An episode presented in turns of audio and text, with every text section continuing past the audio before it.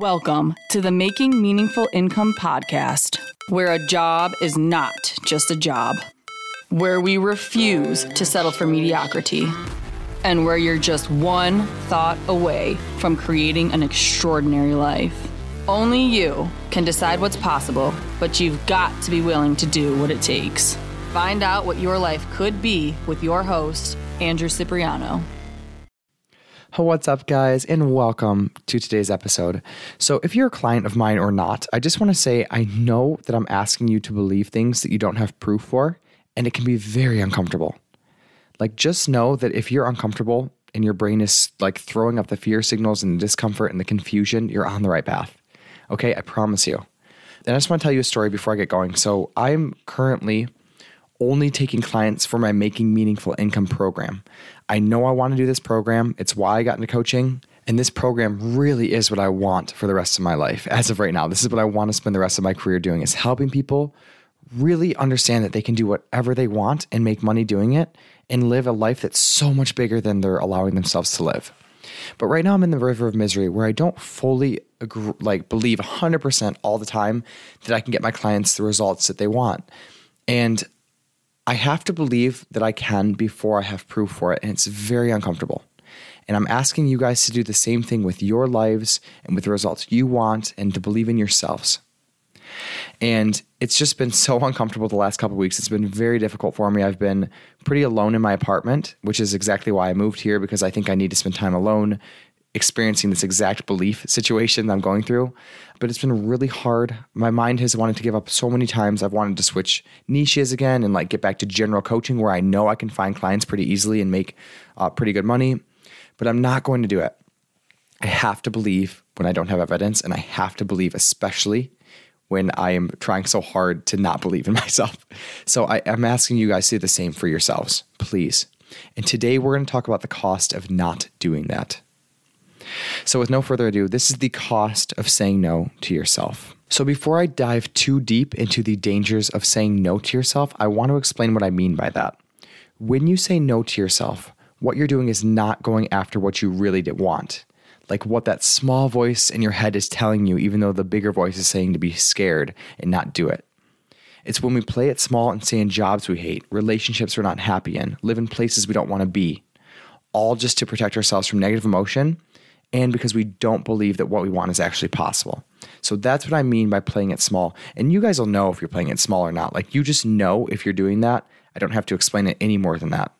So if you're playing it small right now in your life, this is the dangers of doing that. For one, typically when we play it small, we hate our job. I know tons of people in my life. In fact, most of the people I know that are in the workforce are currently just tolerating their work, not creating anything meaningful that they define as meaningful into the world. And the whole world is truly losing out on what they could be adding to the world. Like, really think about it the one story that comes to mind for me that really stuck was Jim Carrey. There's a video online of him a long time ago. I saw it of him talking about his dad and how his dad was like this guy who joked and was awesome and had this big personality. And obviously, you can see that Jim Carrey got that from his dad. And he said his dad did this menial work his whole life that he knew he didn't like and he just wasn't a happy guy. And Jim Carrey said some kind of remark about, could you imagine if my dad would have believed in himself as much as I believed in myself? And just really resonated with me. Like the cost of saying no to what you really want out of fear or disbelief is everything. Imagine all the people you can affect if you decide to go to work doing something you care about. All the lives that would be changed that wouldn't have been changed if you stayed in the job you hated out of fear and a false sense of security. The next part of saying no to yourself, the next cost is not feeling good.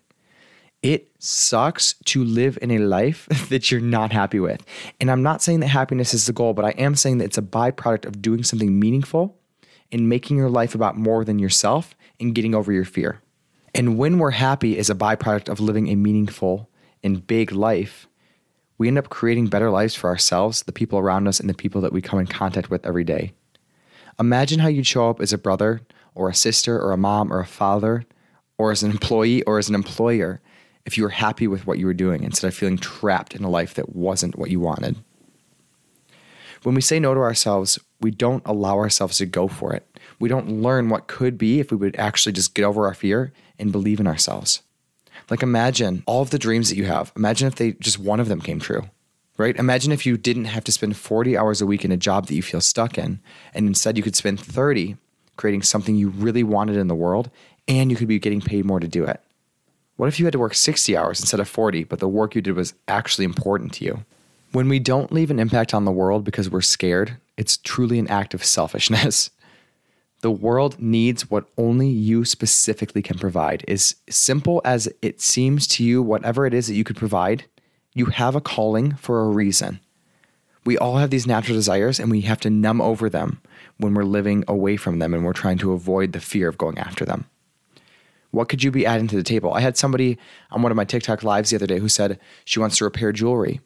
And she's like, Is this like a worthy thing? Could I do this? I'm like, Of course you can. Like, imagine if you taught a million people how to look for like fake jewelry or stuff like that. You'll save all sorts of headache and suffering. You could like repair somebody's grandmother's ring that would mean so much to them and then they could wear it on their finger. Like, think of all of the lives you could change by pursuing that interest and helping others with it in a meaningful way as opposed to being stuck as like a server somewhere hating your job. And again, not that all service jobs are bad at all. I was a server for a while, but it is bad when you know that you're supposed to be doing something else. When we play it small, we end up numbing our lives so we can tolerate lives that we're unhappy with. In the book Turning Pro by Steven Pressfield, he defines the difference between artists and addicts. He says the addict is the amateur, the artist is the professional. Both addict and artist are dealing with the same material, which is the pain of being human and the struggle against self sabotage. But the addict slash amateur and the artist slash professional deal with these elements in fundamentally different ways. When I say addiction, by the way, I'm not referring only to the serious clinical maladies of alcoholism, drug dependence, domestic abuse, and so forth. Web surfing counts too.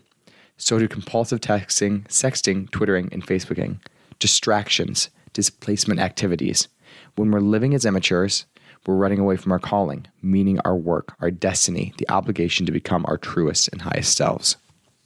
I love how he talks about this. And when we say no to ourselves and we don't play it big and we don't go after what we want, we end up having to numb and become addicts in some form, as opposed to being professionals who actually experience and make creation from their suffering. When we say no to ourselves, we create the exact opposite example for our loved ones that we're intending on creating by playing it safe. I have people come to me in consults and on TikTok lives all the time and tell me that the reason they're staying in the job they hate is in order to support their family. And I ask them, what kind of support are you demonstrating for your family? Would you like your kids to spend their entire life in a job they hate so they can barely make ends meet? Is that the kind of support you're referring to? Or the support that you shouldn't believe in yourself and you shouldn't go after what you want because it's dangerous and danger is bad and you should live a very small life to avoid all negative emotion? Is that the support that you're referring to? When we play it small, we teach others in our life they should also play it small. And we inadvertently try to hold others back from creating big lives. We're like lobsters in the boiling pot, pulling each other back down to our death. And that to me is not the kind of support I want to demonstrate for my family and loved ones. When you play it small, you do things that you hate. And I want to quote Jordan Peterson here. He says, Don't do things you hate, I don't mean don't do difficult things. I mean watch your behavior. If you're doing things that make you hate yourself, then consider the cost of continuing. I've worked at jobs before where I was asked to do things I didn't agree with, and I did them. And I can tell you the cost of doing things like that far outweighs the benefit of whatever pay I was receiving at the time. Don't do things you hate. Don't do things that make you weak. When you say no to yourself, you never find out what you're actually capable of and you never find out how good it could be living a life that you actually want. In the coaching world, when we ask clients what's the worst thing that could happen when they're considering going after a goal, they say, well, they could fail or they could be rejected. And we usually reply with this response. It's great. We say, well, right now you're failing yourself and you're rejecting yourself ahead of time. You're guaranteeing you fail. You're already living the worst that could happen. And finally, when you say no to yourself, you don't allow yourself to experience everything that life has to offer the good and the bad. When you say no to yourself, you're doing so in order to avoid the bad in life and the negative. And in doing so, you're forced to live a very small life full of negative emotion. It's really funny when we actually invite negative emotion in and we allow it as a normal part of life, our lives get a lot less negative. And in trying to resist, avoid, numb negative emotion, our lives are filled with suffering that's unnecessary. So I want you to take a second to imagine if you were in a life that was big, full of negative emotions and positive emotions. You were doing something you really wanted to do to leave a real impact on the world, your own impact. You decide what to create in a way that nobody else could ever create. You don't spend any time doing things that you hate or that make you weak, but you spend a lot of time doing things that are uncomfortable and courageous. Nietzsche says that he who has a why can bear almost any how. Viktor Frankl says that in some ways, suffering ceases to be suffering at the moment it finds a meaning, like the meaning of a sacrifice. It's not an easy life creating something we find valuable into the world, but it's a far easier life than not going after what we want and having to numb over the lives that we hate. Never confuse security with nobility. True nobility comes from voluntarily and courageously confronting the thing that we least want to confront. For the things that you need the most will be found in the places that you're least willing to look. The caterpillar must build its own tomb before emerging as a butterfly, and the phoenix can only rise from the ashes of its old dead form. Never underestimate the cost of playing it small, for a small life leads to bitterness, resentment, and hatred of life itself. When we ignore our calling in order to pursue comfort, we become the exact kind of person that we're trying to avoid becoming. We risk everything and we act like we're playing it safe. We remain fools forever instead of becoming the heroes we're destined to be. Go out into the world, fail, take risks, experience every emotion and do it courageously. Courage doesn't feel good, but it's in the discomfort where real growth takes place. This is the kind of growth that moves you toward the North Star, pointing you towards deep meaning in your life. And that growth is far better than false pleasure and comfort could ever be. This is the purpose of life. This is the hero's journey.